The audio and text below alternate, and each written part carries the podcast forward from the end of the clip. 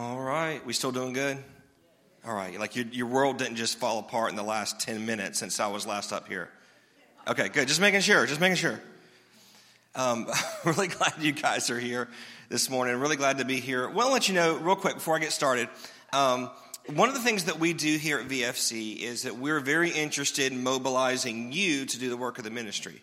Um, we don't believe that pastors are just uh, uh, you know, paid ministers that do the ministry for you. Uh, we are actually the coaches that help you do the ministry. And so, because of that, uh, we want to make sure that you know all about the different opportunities to serve here at the church.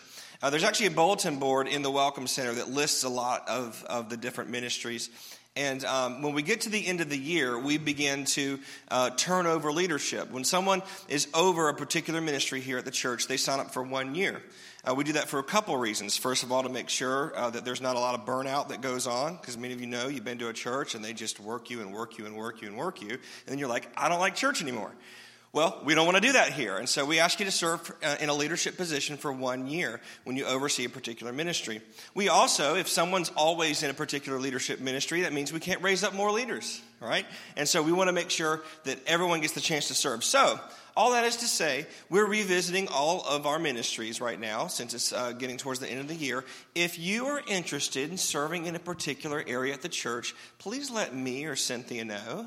And uh, we'll, we'll be happy to, to see how we can get you integrated. Maybe you can lead a team. Maybe you can just be on a team. I'm talking about things like the greeters and the welcome center, the coffee shop, the, the altar ministry team, um, all the different things that we do, food pantry. We've just got a ton of stuff that the Lord allows us to do here. It's just so awesome. Um, and so uh, we want you to get involved. Don't wait on us. Sometimes people are like, well, God, if you want me to do this, just tell the pastor. It's like, I, I got a lot to do, okay? I can't hear from God for you. I want to teach you to hear from God yourself. So don't, don't, you know, don't do that kind of stuff. Just you're laughing because you've done it.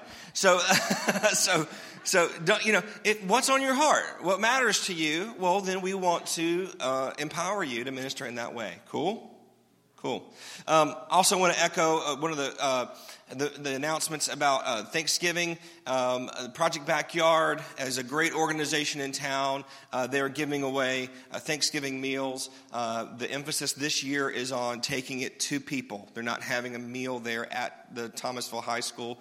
Um, they're actually just we're just delivering uh, the meals. We did it last year, like a, a deaf. We actually prayed for a, a, a, deaf lady, and she got healed. It was crazy. It was. I felt like I was on TBN or something. I was like, "All right, now can you hear this?" You know, it was crazy. So it, it's just an opportunity for you. And I get you got you got your own lunches, you've got your own dinners. I get it, but come on, make time for someone else. I highly encourage you to sign up uh, and do that. So, all right, are we ready? Are we good? Okay. We're continuing our series called First Things First. We've been talking about um, really kind of about prioritization and time. And week one was called It's About Time because it literally was about time. Um, time is a limited resource, um, it's valuable, therefore, others will be after it. How you use your time is either going to bring glory to God or it's going to bring glory to yourself, or it's going to bring glory to someone or something else. Week two, last week, we talked about making a turducken. Did anyone decide that they're going to do that for Thanksgiving? A couple people. I talked with a few people that did have a turducken. They said it was awesome. But what we did, we draw a spiritual parallel between uh, making a turducken, which, by the way, is a chicken stuffed inside of a duck, stuffed inside of a turkey, uh, stuffed inside of a person when you eat it.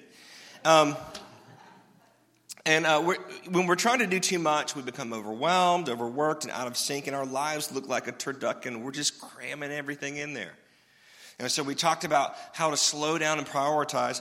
This week, we're talking about family insanity. Family insanity. Because one of the things we learned is on our priority list, our biblical priority list that we're supposed to live by, family is like way, way, way, way, way up at the top. And so, because of that, it, it, makes sense that we would take some time and, and, and talk about it. Now, here's the thing I know none of you have weird family members. I know none of you ever get in disagreements or arguments with family members, but just, I, I really feel like you could take this message and maybe help some other people. Right? Amen. Asking, you ever see people on Facebook? I'm asking for a friend. So maybe you're just here for a friend this morning. But Um, I, I, really believe that, that we can take a look at, at, um, at how God wants us uh, to deal with family and to love our family. Look, family often gets painted, especially in church, as this unrealistic love fest. Like we color coordinate our children, and you know, look at look at little you know look at little Jimmy and little Jane, and they're aren't they so cute? And like you were yelling at them in the car, you know, don't take your coat off, right? And, and so that sometimes we, we fight this tendency, especially in our churches, to, to be fake and to present what we want people to think our family is like instead of just being ourselves. Now, that doesn't mean you come into the worship center screaming at each other, but what it means is that we, we don't try to, you know, put up a facade and, and to, to try to fake people out. The truth is, the truth is, we don't always like our family, right? Sometimes our family, either our immediate family or our extended family, sometimes they annoy us. Sometimes they disappoint us. Um, yet, like I said last week, they're at the top of our biblical priority lists. Um, and, and, it creates, it can create some tension. You know, your extended family, uh, you, don't, you aren't supposed to prioritize your extended family as much as you prioritize your immediate family. But sometimes, don't you know, your extended family wants to be number one in your life.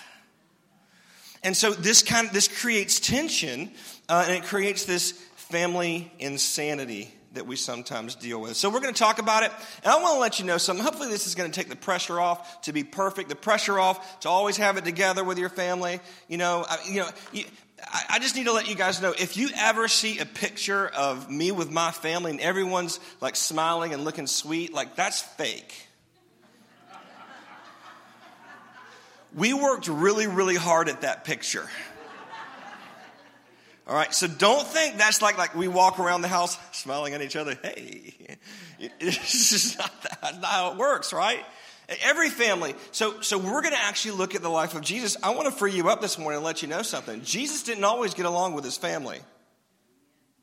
Jesus, the Son of God, God in man, God wrapped in flesh. He didn't always get along with his family. Not just his natural family, but his spiritual family as well. Let me show you something. This is pretty cool. Let's talk about Jesus' natural family for a little bit. Let's read John chapter 7. We're going to look at verses 1 through 5. Now, while you turn there, you need to know Jesus had four brothers that we know of.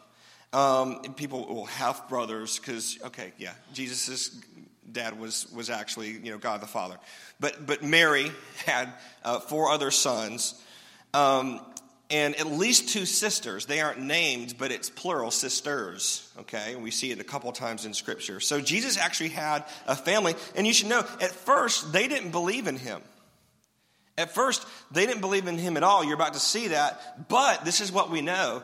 By the time Jesus uh, died and was resurrected, and then all the disciples were in the upper room and the Holy Spirit was poured out, they were in there. Jesus' mom, Jesus' brothers and sisters. You can read it. It's Acts chapter 1, verse 14. So something happened. Something happened from when he was doing his earthly ministry to when he had completed his work on the earth. But I want to show you this. John chapter 7, uh, verses 1 through 5. It says, after, after this, Jesus traveled around Galilee. Now, Galilee is where he's from, so he's going back to his hometown to minister. He wanted to stay out of Judea where the Jewish leaders were plotting his death. Hey, that's cool. If someone's plotting my death, I tend to not be there. But, it, but soon it was time for the Jewish festival of, of shelters. Um, you, you, may have heard this called a Sukkot, or it's a, it's a pretty big uh, Jewish uh, festival. And that's when everyone goes to Jerusalem, which is in Judea. Um, and so he's, but he's hanging out in his local, uh, where, he, where he's from. Verse 3. Jesus' brothers say to him, Now I need you to read between, I need you to read in the sarcasm font when you're reading this, okay? Because it's not, it's not kind what they're saying here. Jesus' brother said to him, Leave here and go to Judea, where your followers can see your miracles. You can't become famous if you hide like this. If you can do such wonderful things, show yourself to the world. Verse 5 For even his brothers didn't believe in him. Ouch. That's kind of harsh. Hey, oh, you're here, Jesus? Great. We're so glad you're here, but you should probably leave. Because I know you want to be famous and everything. You're trying to do this uprising, whatever you're doing here, uh, and you really need to go to the big city where the where the festival is. They probably knew they were going to kill him there. So they're saying, why don't you go to where they're going to kill you so you can become famous and everyone can see your, your miracles? Ouch. Ouch. And Jesus, he didn't really hold back when he responded. He was like, well, I can't go because I'm doing something with my life, but you can go. I mean, I mean seriously, on your own time, you can read it. He kind of jabs back a little bit. But, but you know, Jesus didn't always get along with his natural family. There was some tension there. We'll look at this a little bit later. We're going to look at another passage with his, his, with his natural family. He also didn't get along with a spiritual family all the time. You know, he, he, Jesus traveled around with, with his disciples. Now, y'all know about the 12 disciples that became the apostles. But he had many more disciples than that. Uh, but there were times when he was dealing with his disciples that, uh, man, he got a little hacked off at them. He got a little frustrated with them. And I want to show you one of those times. It's uh, Mark chapter 8, 11 through 21 here, real quick. So uh, he, he just um, he just heard, he just fed a bunch of people. He gets in a boat. He's going to cross over to a city called Dalmanutha. Have you ever heard of Dalmanutha? No? Okay, here's why. Verse 11 When the Pharisees heard that Jesus has, had arrived in Dalmanutha, they came and started to argue with him, testing him, and demanded that he show them a miraculous sign from heaven to prove his authority. When he heard this, he sighed deeply in his spirit. Okay, you've done that before, by the way. you go, right? Yeah, that's probably like a weekly occurrence for me. Jesus did it too. And he goes, Why do these people keep demanding a miraculous sign? He just fed thousands of people miraculously. I'll tell you the truth, I will not give this generation any such sign. So he got back in the boat and he left them. And he crossed the other side of the lake. That's why you've never heard of Dalmanutha. Because the city let the religious people greet the work of God. The religious people were in charge. And as soon as Jesus stepped foot on the shoreline. They begin to argue with him. He's like, I'm out. Look, we need to be careful that we don't greet the work of God with our religious mentality. Amen? So, verse 14 the disciples had forgotten to bring any food on the boat. They had only one loaf of bread with them in the boat. Verse 15 as they were crossing the lake, Jesus warned them, Watch out, beware of the yeast of the Pharisees and of Herod. Now, the yeast is the active ingredient that makes bread bread essentially. And he's warning them about two groups. We don't have time to get into it but basically it's the religious mindset and the political mindset. The religious mindset was embodied by the pharisees. The political mindset was embodied by herod Verse 16, at this, when he said this, they began to argue with each other because they hadn't brought any bread. They totally went right over their head. They start arguing with each other. Judas, you're the treasurer, man. Why didn't you, you've got the money. Why didn't you think to buy bread? Philip, your dad's a baker. Why didn't you, you know, I don't know if Philip's dad was a baker. I'm making that up. But the point is, they were arguing, right? They were arguing about stuff. Verse 17, Jesus knew what they were saying, so he said, oh, this is where, okay, this is where Jesus turns on, turns it up, okay? He goes, Why are you arguing about having no bread? Don't you know or understand even yet? Are your hearts too hard to take it in? You have eyes, can't you see? You have ears, can't you hear? I feel like my mom said that to me at one point. Don't you remember anything at all? And then here comes the questions. When I fed 5,000 with five loaves of bread, how many baskets of leftovers did you pick up? 12 they said. And when I fed 4,000 with seven loaves, how many large baskets of leftovers did you pick up? Seven, they said. Don't you understand yet? He kind of went off on them, didn't he? You've got ears. Why aren't you hearing? Isn't it like that sometimes with our family, though? They just, you know, we're, I mean, Jesus was having a bad day. Jesus was hacked off. The Bible says, be angry and do not sin. I know you think of Jesus as not ever getting mad. He was mad. He just, he was trying to spread the gospel. He was trying to heal people and he got greeted by the religious mindset. He's like, I'm out. He's mad. He goes, beware of the leaven. Beware of the active ingredient of those people. And they're worried. And then his disciples are worried about bread. After he just fed thousands of people. They didn't get it and he was frustrated. So we see that Jesus didn't always get along with his natural family. He didn't always get along with his spiritual family. So what's the answer? So neither are you. If Jesus didn't always get along with his natural family, neither will you. If Jesus didn't always get along with his spiritual family, neither will you. But we can look at the life of Jesus and we can and we can see how to overcome family insanity. And here's the answer. You love them when you don't like them. That's the answer. The answer to family insanity, the, the answer uh, to how do we deal with people when they're annoying us, frustrating us, and in general just driving us crazy, is you love them when you don't like them. If you want to make your way to John chapter 13, we're going to look at some instructions here. It says Jesus talking to his disciples. Verse 34, he says, So now I'm giving you a new commandment love each other. Just as I have loved you, you should love each other. So if you say, Well, how, how do you love? How do you love someone? Well, you love in the way that Jesus loves us. Just as I have loved you, you should love each other. Your love for one another will prove to the world that you are my disciples. Now, this is interesting. He didn't say your love for the world will tell the world that you're my disciples.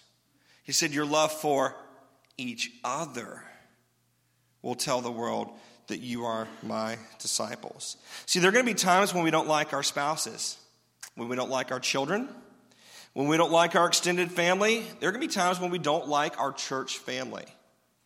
And you're going to be tempted to let a root of bitterness spring up, to get offended. But Jesus is saying, you need to learn to love them when you don't like them. You need to learn to love someone when you don't like them. So that means we have to properly define love. This is my definition for love. Uh, you've probably heard me say it a few times if you've been coming here. I will continue to say this, and it's this love does what's best for the other person. Love does what is best for the other person. Sometimes that's a hug. Sometimes that's a push. It depends. You know, if someone is hurt and wounded and, and, they, and they really need help, it's, it's not time to deal with everything they've done wrong to get in that situation. It's time to bandage their wounds. At the same time, if someone is standing in the road and there's oncoming traffic about to hit them, you need to push them as hard as you possibly can. That's what love requires of you because love does what's best for the other person. Well, I don't want them to think that they, yeah, but you gotta, you gotta, it's not about you, it's about the other person, right? So love does what's best for the other person. Y'all, love is not easy. Love is not easy, it's not comfortable, it's not pretty sometimes. Love holds you to a higher standard, not the other person. It holds you to a higher standard. Love is the decision to place someone else above yourself. This is the solution. And we're about to see how Jesus began to love his disciples when he didn't like them. He began to love his natural family when he didn't like them. And it's what we have to do as well. So I want to show you um, three ways that we love people when we don't like them. Here's the first one as we serve them. We serve them. You remember uh, in the scripture we just read, he says, Just as I have loved you, you should love each other. You know what Jesus had just finished doing with and for his disciples? He just finished washing their feet. He had gotten down on his knees and he began to do what was a servant's job. When you entered into a house in, in, in, um, in Israel at this point in time, there was usually, a, if it was, a, if it was a, a house, people had some money, there would be a servant there, and the servant's job was to wash the feet of the people. It was a walking community. They didn't have cars back then. You probably knew that. They walked. So their feet got dirty and dusty, and it was just part of their culture. A sign of honor was to have someone wash their feet when they came in, and then they would walk barefoot in the house, you know, as long as they had something to walk on that wasn't earth. So, so that, that was the custom. So that's what Jesus did to his disciples. He did the most obvious sign of what servants do he washed their feet. He washed their feet. So that's what we do. We serve people. We serve people. Now, love Love is action. Love is not just a concept. The word agape is the Greek word for love, God's kind of love. And it's interesting in 1 Corinthians 13, which, com- which is commonly known as the love chapter in Scripture, if you read it in the King James Version of the Bible, it's not translated love, it's translated charity. Isn't that interesting? Now, charity, as we know, is when you give money to like an organization or when you volunteer your time to, for an organization. Like you, that we call it giving charity. That's the same word as love. It's service. It's sacrifice. When you serve someone, you're treating them like they're better than you think they are. Sometimes better than you know they are. But that's, that's what service does. You don't, you don't treat them based on what they've earned in your eyes. You treat them based on who Jesus says that they are. You give without expectation. Service trains your heart. Serving other people, it trains your heart to love other people. It trains you, you, your eyes to be off of yourself and onto others. And so we have to serve people. It's interesting, you know, we read in Mark chapter 8 where Jesus was really annoyed and went off on his disciples, right, about the bread. Turn back to Mark and go to chapter 9. And so this is after all this. So he, he just went off on them. But just a little bit later, verse 2, a few days later, Jesus took Peter, James, and John and led them up a high mountain. As the men watched, Jesus' appearance was transformed and his clothes became dazzling white, far wider than any earthly bleach could make them. Elijah and Moses appeared and began talking to Jesus. Jesus was transformed into his non human form in front of three of his closest disciples. Those very same three disciples that he was hacked off at just a few days before. He didn't punish them, he actually pulled them closer. Amen? If, if we keep looking, uh, verse 30, Mark chapter 9, verse 30, so just a little bit uh, farther down, so the disciples were trying to uh, cast a demon out of a boy and they couldn't. And, and, and uh, so you would, so Jesus was like, he was like, okay, gosh, okay, I'll do this. You guys still don't get it. But look at what he did. This is after, um, after the boy was healed. Verse 30, leaving the region, they traveled through Galilee. Jesus didn't want anyone to know he was there, for he wanted to spend more time with his disciples and teach them. So, do you see how Jesus did the right thing? Even though he was a little mad at the disciples, even though he was disappointed in them, he, he still said, You know what? I'm, I'm going to show you. I'm going to show you what I really look like. I, am going to go. I'm going to go into my home region again, and we're just going to hang out just us. I, I, evidently, I need to pour more into you. See, that's what love does. Love serves. He, he decided to serve he decided to serve his disciples. So that's the first way that we love people when we don't like them. You choose to serve them. Amen? Here's the second way. Now that I've taught you to lay your life down for other people, I need to give you the balance of this. You create healthy boundaries. You create healthy boundaries. When you've got a family situation, whether it's a spiritual family or your natural family, and they're just driving you absolutely insane, it's probably time to implement a good biblical boundary. Let's look at Jesus' natural family again, back in Mark chapter 3.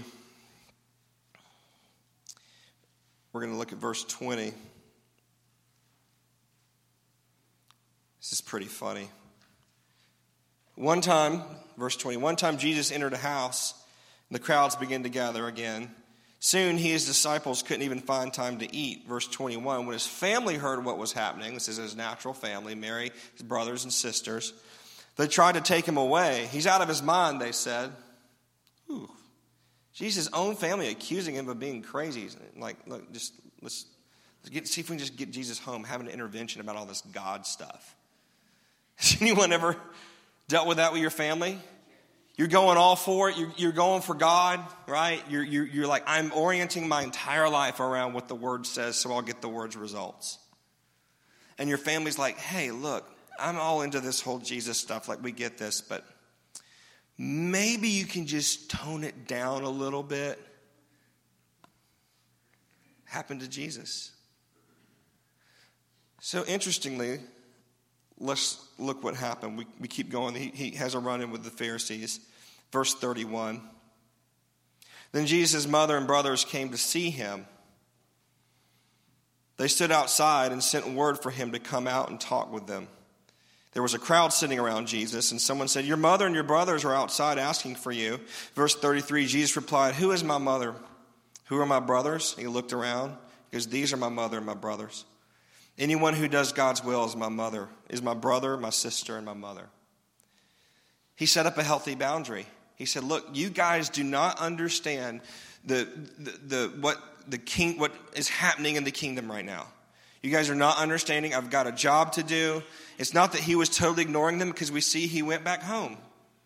And we see he took care of his mama. Remember, he's on the cross. He tells the, uh, the apostle John, he says, he goes, hey, take care of my mom for me.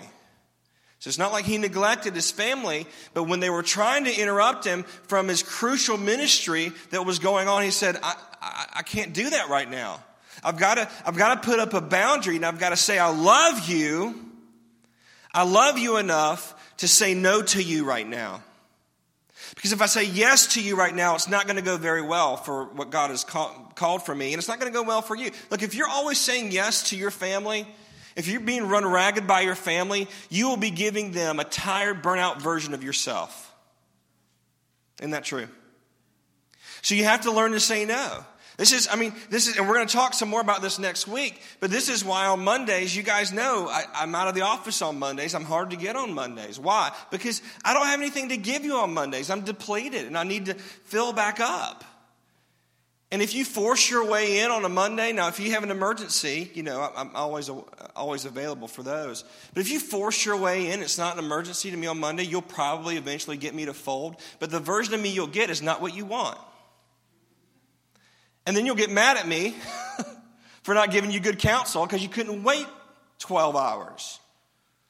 And so, so this, this, is, this is the truth. This is how we operate. If you don't set up good, healthy boundaries, then you'll get out of whack. Jesus did this. There were times he said no. And there's nothing wrong with that. If love does what's best for the other person, sometimes what's best for the other person is to hear the no word. It's not a cuss word. It's just no. Not right now. Maybe later. I love you. But no. no. The last way, besides serving people and creating healthy boundaries, the last way that we can love people when we don't like them is we need to learn to walk in the Spirit. We need to learn to walk in the Spirit. Now, that's like a religious phrase, and, and many of you even as I say that, you feel like you have an understanding of what that means. But if I were to ask you to define, what does it mean to walk in the Spirit? You'd be like, well, it means that you walk in the Spirit. I mean, it's like, what does that even mean, right? What does it mean walk in the Spirit? Let me give you a definition. Walking in the Spirit is when you allow the Holy Spirit to guide your actions instead of your feelings or the facts. When you allow the Holy Spirit to guide your life, to guide your actions, instead of your feelings, because sometimes you don't feel like doing what God wants you to do, right? You can't listen to your feelings. You got to listen to the Spirit. And also, you let Him guide your life instead of the facts. Sometimes God is going to have you running into the fire. And the facts are, you should probably get away from the fire because it's hot. But when you're being led by the Spirit and He tells you to go into the fire, He's going to protect you. So that's why you have to be led by the Spirit. You have to walk in the Spirit, walk on a daily basis. Look at Galatians chapter 5. This is super good. It says, uh, You've been, actually, yeah, this is fine. I'm in the New Living Translation. It says, You've been called to live in freedom or liberty, is what the New King James says, brothers and sisters. But don't use your liberty or freedom to satisfy your sinful nature. Instead, use your freedom to serve one another. How? we talked about that. Serve one another in love. For the whole law can be summed up in this one command love your neighbor as yourself. But if you're always biting and devouring one another, watch out. Beware of destroying one another. Man, how many families, church families, natural families, do you see biting and devouring each other and they're destroying their church? They're destroying their family. Some of you have been a part of those families. Some of you have been a part of those churches. I'm sorry. Because people were using their liberty not to build one another up and serve each other. They were using their liberty to have an opinion on everything in everyone else's life. So he keeps going. Verse 16. So I say, let the Holy Spirit guide your lives. That's the New Living Translation of the phrase, walk in the Spirit. Walk in the Spirit, and you won't be doing what your sinful nature craves. You will not fulfill the lust of the flesh. The sinful nature wants to do evil, which is just the opposite of what the Holy Spirit wants. And the Spirit gives us desires that are opposite of what the sinful nature desires. These two forces are constantly fighting each other, so you're not free to carry out your good intentions. So you see, when we walk in the Spirit, we're not letting our feelings, we're not letting the facts guide our decisions, we're letting the Holy Spirit's guidance. This means that we begin to react to people and see people, see, see situations from God's perspective, not just from our own natural perspective. If you keep looking, uh, verse 22, uh, it talks about the fruit of the Spirit. Have heard of the fruit of the Spirit love, joy, kindness, peace, right? All these different things patience, goodness, faithfulness, gentleness, self control. Love, because we're talking about how to love someone when you don't like them. Love is a fruit of the Spirit. You can't even do it by yourself. It's His. It's a fruit or a byproduct of the Holy Spirit. So if you're trying to love someone that you don't like, and you're not going to God as the source of that, you're going to mess up. Because He is the source of love. He, the, the Spirit creates the fruit of love. Love grows in you as God grows in you. If you want to be a better lover, y'all don't take that the wrong way, then you need to get closer to God. Because that's who He is.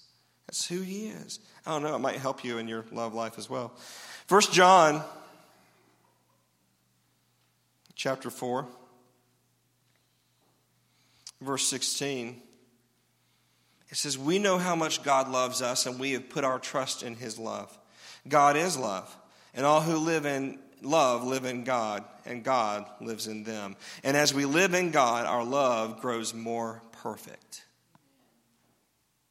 So, as we walk in the Spirit, as we connect with Him, love is God, Jesus is God, so that therefore Jesus is the best demonstration of love. Did you follow? Okay?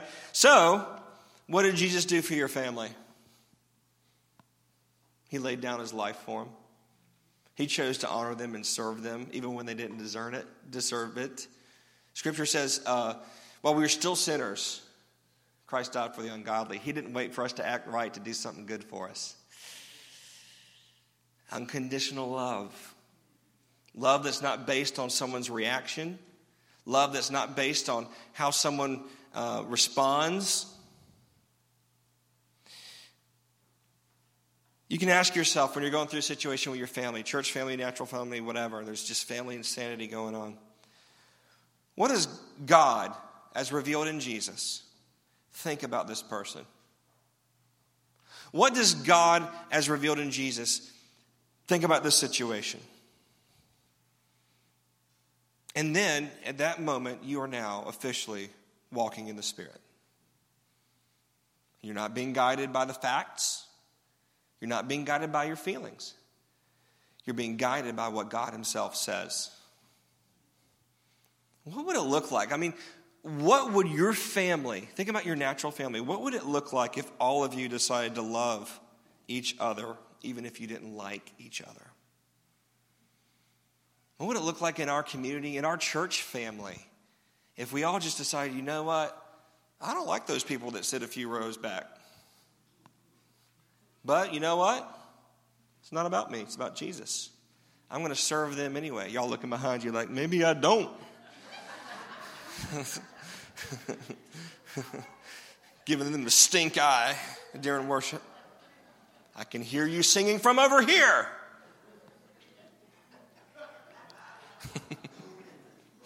Roll Tide. Are you willing to stop the family insanity in your life? That's my question for you. Are you willing to stop the family insanity? You know, many times when there's a situation in your natural family or in your spiritual family, it takes a hero. It takes someone to look past themselves and say, I'm going to serve. I'm going to serve others. I'm going to create some healthy boundaries so I don't go off on this person. And I'm going to choose to walk in the Spirit. Man, our, our church fellowship, y'all, we, we're, we're a very drama free fellowship. We really are. I mean, some of y'all have been a part of churches that was just like, ugh. We got to keep it that way. You have to work to keep it that way. It doesn't just, that doesn't just happen. Your family can be a picture of Christian unity, but it's going to take a hero. It's going to be take someone to, to, to stop defending themselves and say, I'm going to lay down my right to be right. And I'm going to serve my family. I'm going to love them even when I don't like them. Amen? Let's stand for prayer.